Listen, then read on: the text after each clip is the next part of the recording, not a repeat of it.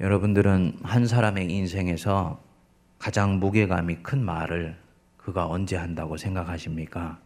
다방에서 농담 삼아서 하는 얘기는 귓전으로 스치고 지나가면 되겠지만 그 사람의 존재 전체가 실려 있는 말, 인생 전체가 무게감을 갖고 실려 있는 말 언제 하겠습니까? 유언할 때 하지요. 유언. 그래서 이 유언은 한 사람의 인생 전체가 묻어 있는 말일 뿐만 아니라 이 죽음이라는 중력의 힘을 거슬르면서 내뱉는 말이기 때문에 엄청난 무게가 실려 있는 말입니다. 예수님의 가상 7언은 그 정도의 무게감을 갖고 우리가 들을 때 주님 가까이에서 주님의 음성에 귀를 기울일 수 있는 것입니다.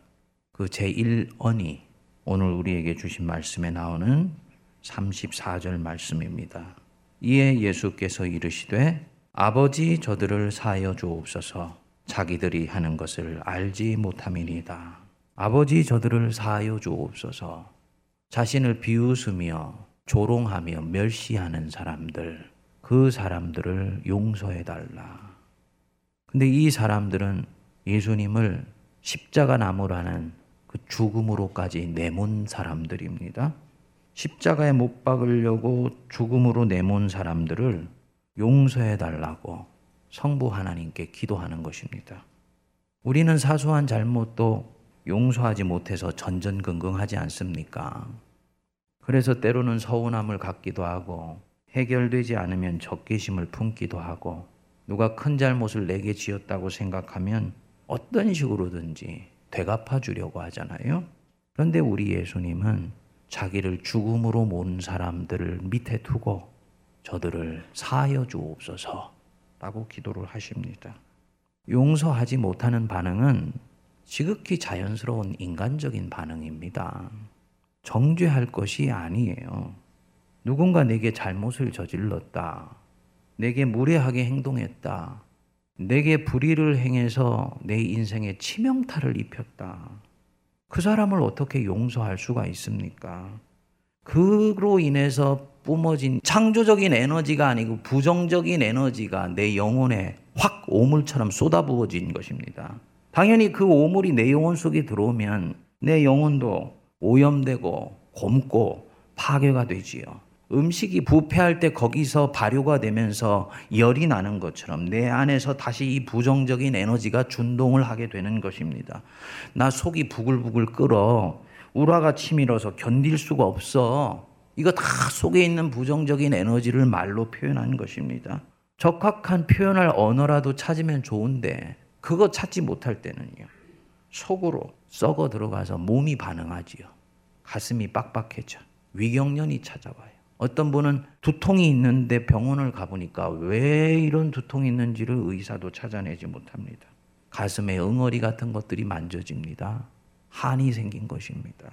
당연히 이 사람은 어떤 식으로든지 이거 뿜어내야지 마음이 가라앉고 숨을 쉴 수 있는 것입니다. 그렇기 때문에 인간답게 살기 위해서라도 내가 인간이라는 것을 선언하기 위해서라도 나를 아프게 하고 힘들게 한 사람 용서할 수가 없는 것이지요. 얼마든지 우리가 이 부분은 이해를 할 수가 있습니다. 그런 면에서 가해와 피해의 구도가 명확할 때는 더합니다. 누가 악의적으로 내게 피해를 입혔다? 그 사람을 어떻게 용서할 수가 있습니까?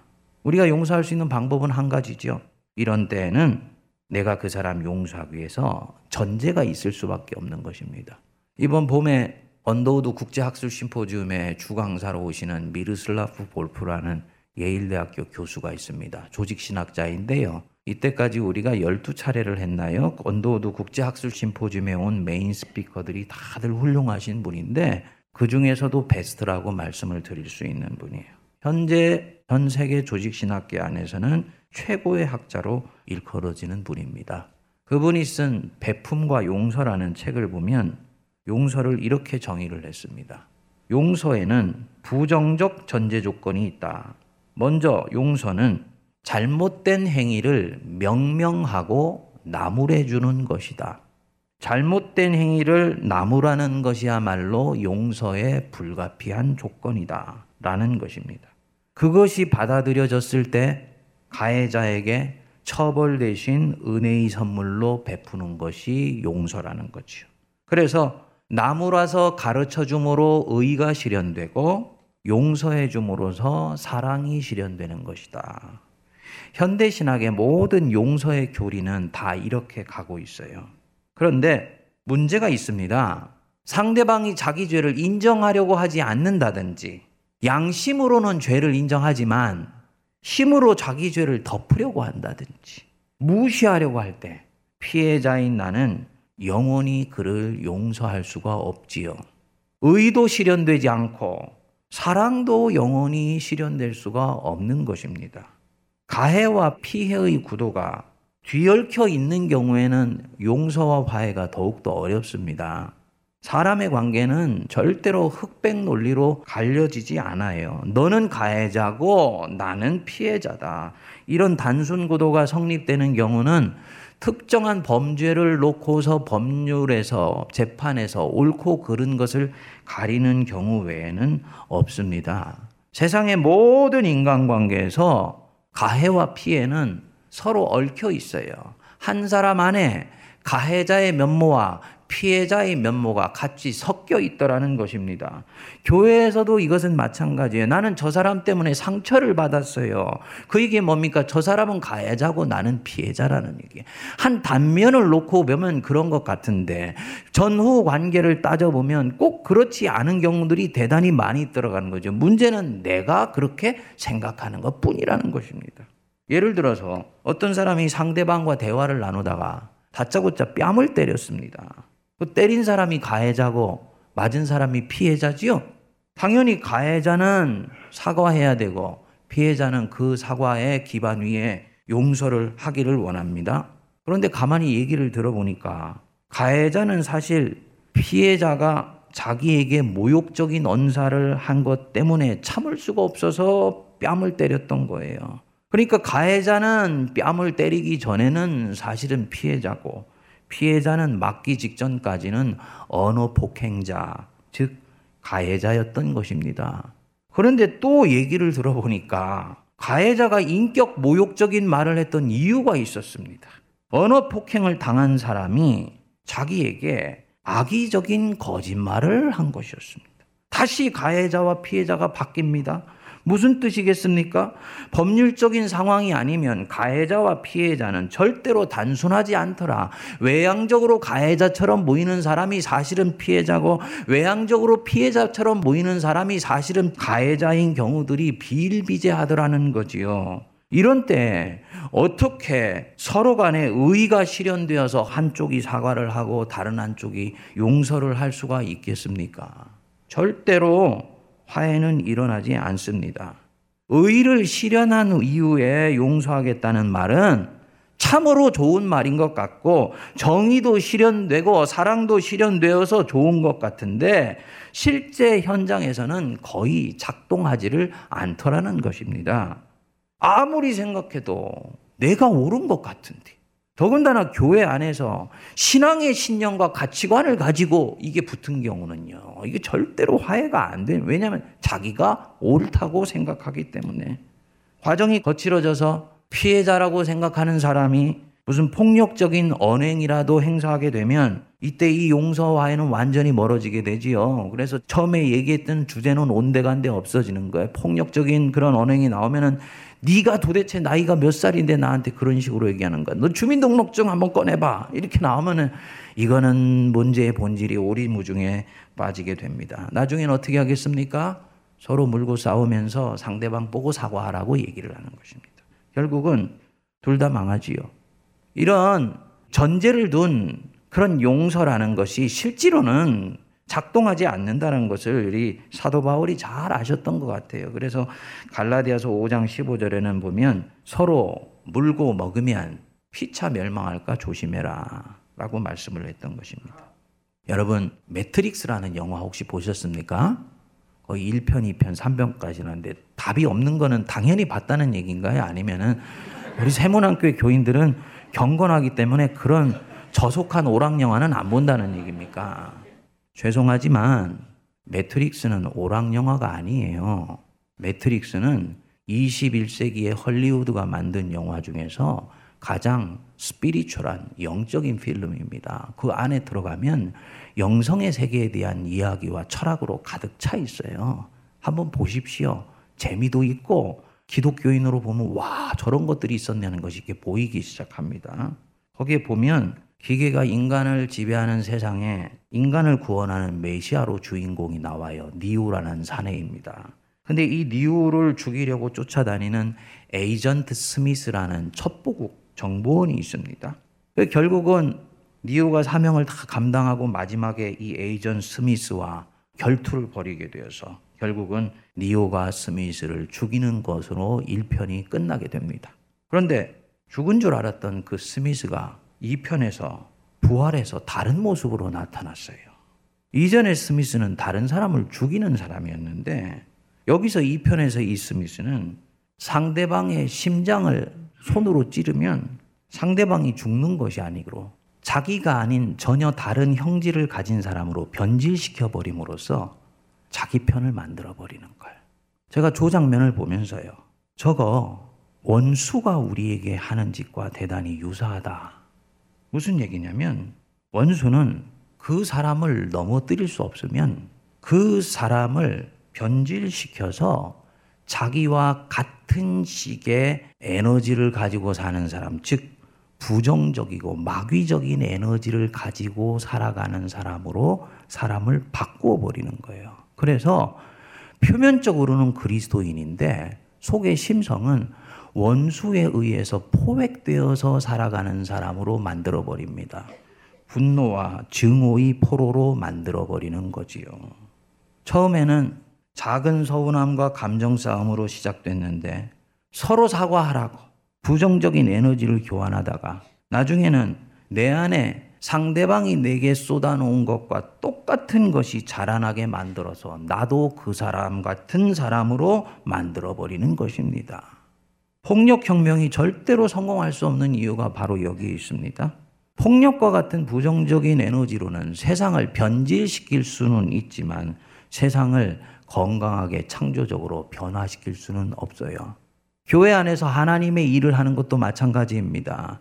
하나님의 일을 해서 뭔가가 만들어진 것이 중요한 것이 아니고 그 만드는 사람 속에 있는 내적인 동기가 창조적이고 순전하고 깨끗하며 예수 그리스도의 영으로부터 나와 있는 것이냐?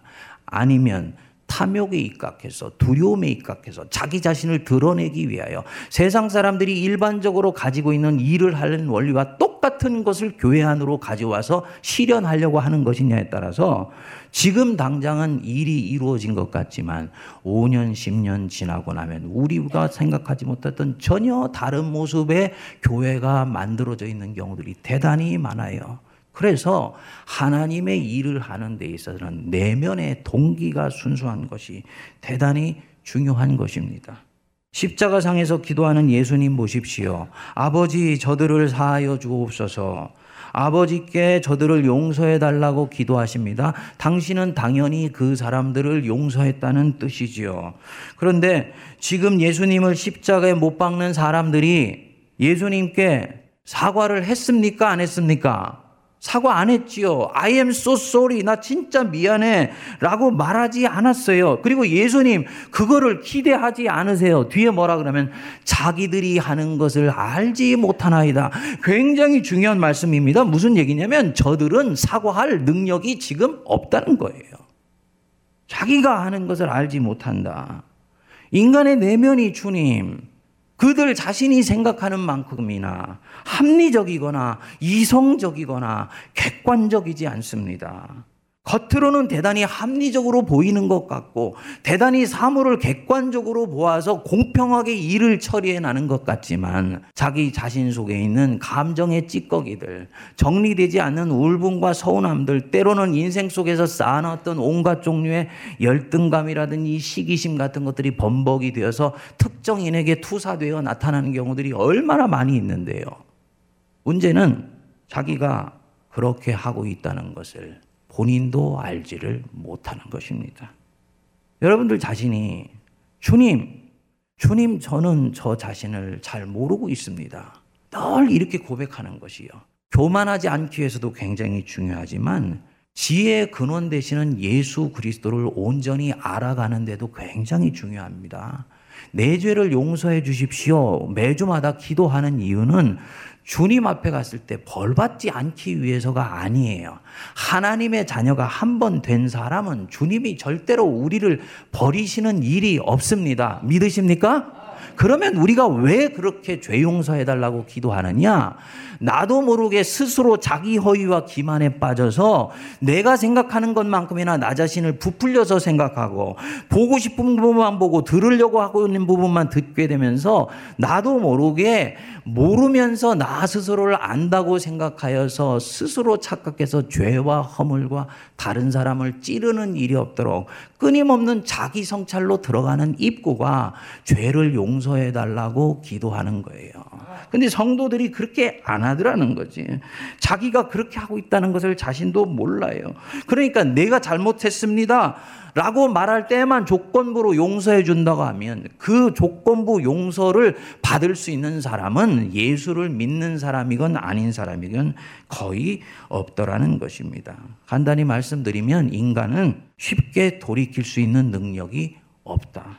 그래서 그때까지 용서를 유보한다면 내 마음 속에 쌓아둔 분노는 영원히 결국은 나를 삼키게 돼요.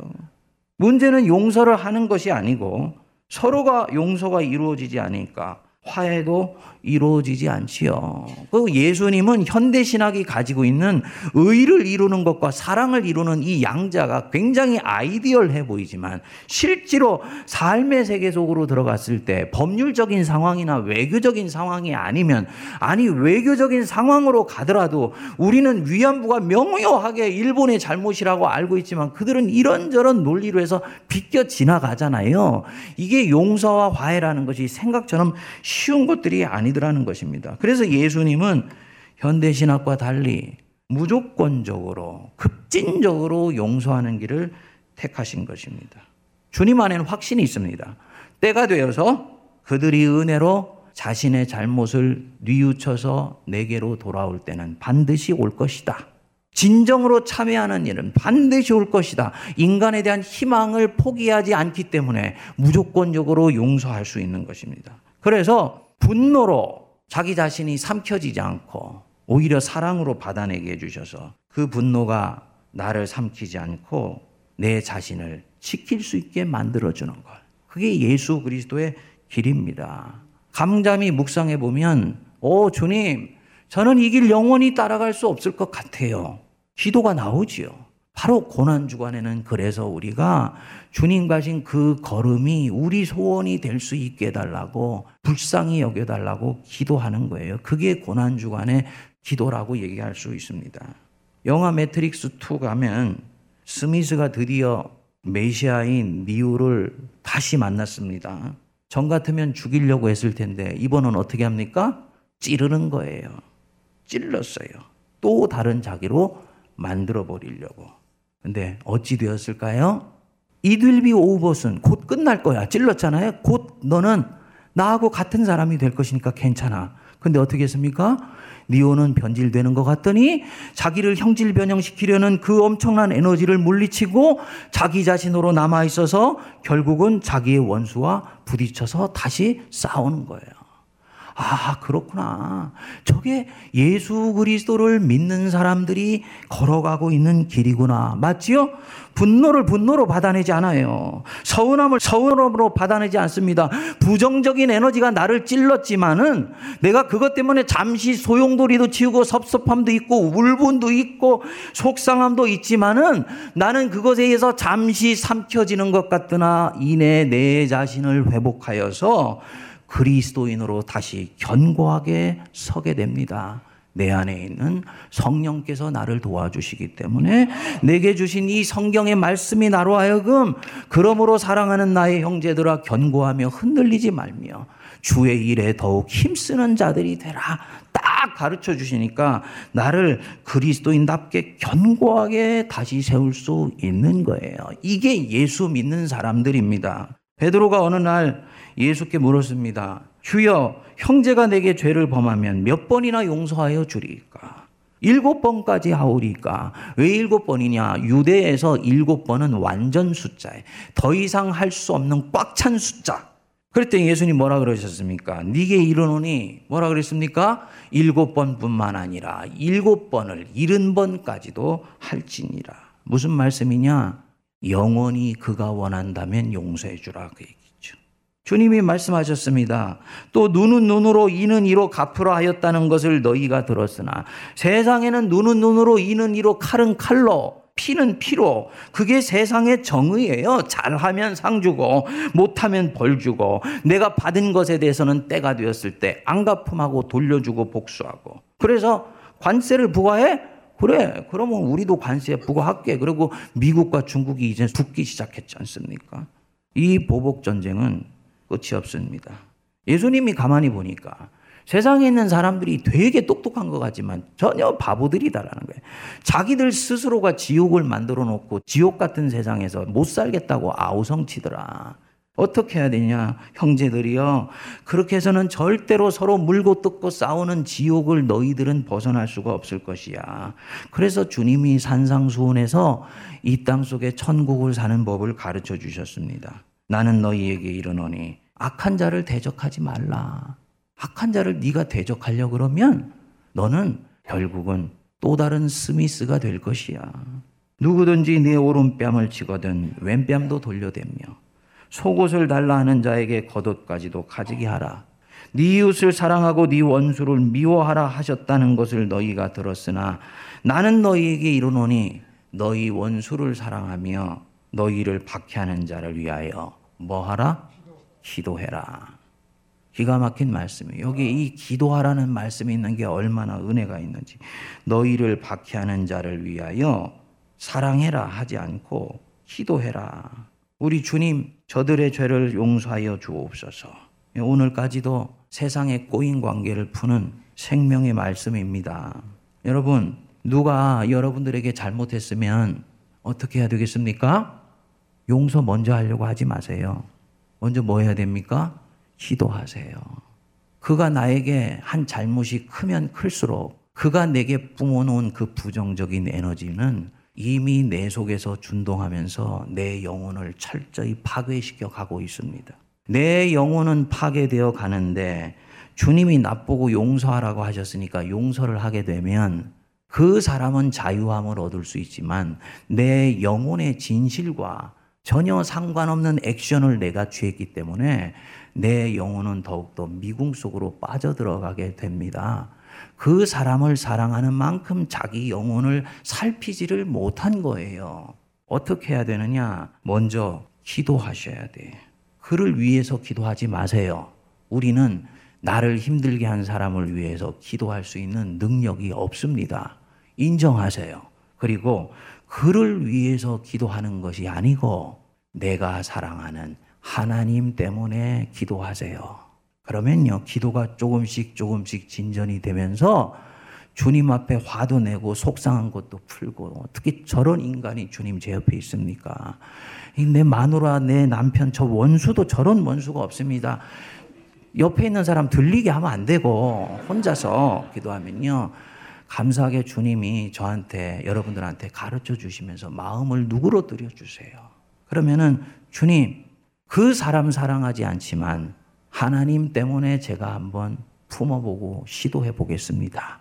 이 마음이 오게 돼. 이거는 내면의 진실이 치유되면서 나타난 소원이기 때문에 이거는 나를 새로운 믿음의 경지로 이끌어가는 위대한 결단입니다. 그리고 나서 그에게 용서한다고 얘기합니다. 그 용서한다고 얘기할 때는 그냥 용서한다 그래야지 하나님이 나보고 자네 용서하라고 했어. 이렇게 얘기하면 안 돼요. 또 교인들 중에서는 꼭 자기가 경건한 척 해가지고 그렇게 얘기하는 거죠. 왜냐하면 가슴과 가슴이 안 와닿잖아요. 받는 그 사람도 찝찝하거든요. 그러면 용서를 하겠다는 거야, 말겠다는 거야. 그냥 내가 너 용서할게. 그렇게만 얘기를 하는 거예요. 그리고 시간이 지나면요. 그 사람의 어두운 독가시 속에 상처가 있었다는 것이 보이기 시작하면서 그를 연민의 마음으로 들여다볼 수 있는 눈이 열리기 시작합니다. 그때부터 진정으로 그를 위해서 기도해 줄 수 있는 마음이 들게 돼요. 시간이 지나면서 화해가 일어납니다. 용서와 화해의 핵심 포인트는 지금 하느냐 아니냐가 아니고 결국은 나는 절대로 그와 화해하려는 열망과 의지를 포기하지 않을 것이다. 내 삶의 방향성과 정향성은 용서고 화해야. 다만 그것을 위한 몇 가지의 스텝과 걸음이 필요하며 성령님의 도우심이 필요하다는 것만 신실하게 인정하고 가면 하나님은 그 걸음 기뻐하시고 이끌어 주십니다. 그래서 우리는 세상 속에 살면서 그리스도인은 나를 또 다른 스미스로 만들어 버리려고 하는 원수의 괴계를 물리치고 그리스도인으로서 자기 정체성을 지키고 하나님 백성답게 살아갈 수 있는 것입니다. 오늘 우리가 하는 이 성찬식은 우리가 고난 주간에 들어가면서 주님과 나와의 관계를 맡고 있는 수없이 많은 것들이 있는데 그 중에 가장 큰 것이 뭐겠습니까? 우리들 속에 내장되어 있는 아픈 기억들, 또 지금도 사실은 관계를 맺고 있지만 서로가 서로를 소외시키고 있는 우리 안에 있는 그런 냉랭한 인간관계들 그런 것들이 우리 속에 있는 이 성령의 힘과 열정들을 다 꺼뜨려 버리잖아요. 기도하려고 하다가도 그 사람만 떠오르면 기도의 에너지가 급격히 빠져나가고 마치 장작불에 얼음 덩어리를 끼얹은 것처럼 되지 않습니까? 오늘 우리가 성찬을 할 때 다른 것보다도 주님 스미스 되지 않게 해주세요. 내 속에 나를 찌르고 상했던 기억들이 내 안에서 살점이 되고 근육이 되어서 하나님과 나와의 관계를 가로막지 못하게 해주시고 내가 주님 때문에라도 아니 내 영혼 때문에라도 그를 이해하고 품고 용납하며 내 인생과 내가 화해되는 역사가 나타나게 해주십시오. 기도하는 마음으로 아름다운 성찬의 은혜를 함께 나눌 수 있게 되기를 바랍니다. 기도하겠습니다. 하나님 아버지, 자신을 십자가의 죽음으로 내몰았던 자까지도 저들의 죄를 용서하여 달라고 기도하셨던 그 예수님의 마음, 저희들은 털끝만큼도 배울 수 없고 본받을 수 없고 따라갈 수 없습니다. 그러나 주님이 그렇게 하신 바로 그것이 우리를 생명으로 이끄시는 길이요. 겉으로 보기에는 좁은 문 같지만 시온의 대로가 갈리는 생명의 대로인 것을 알게 하시고 믿게 하셔서 주님을 닮아가려고 몸부림치는 이 고난 주간이 되게 하여 주옵소서. 주의 사랑하는 백성들 세월 살면서 이리저리 찢기고 상하며 인간관계 때로는 배반당하고 소외당하고 또 자신도 다른 사람을 그렇게 해왔던 것을 정직하게 고백합니다.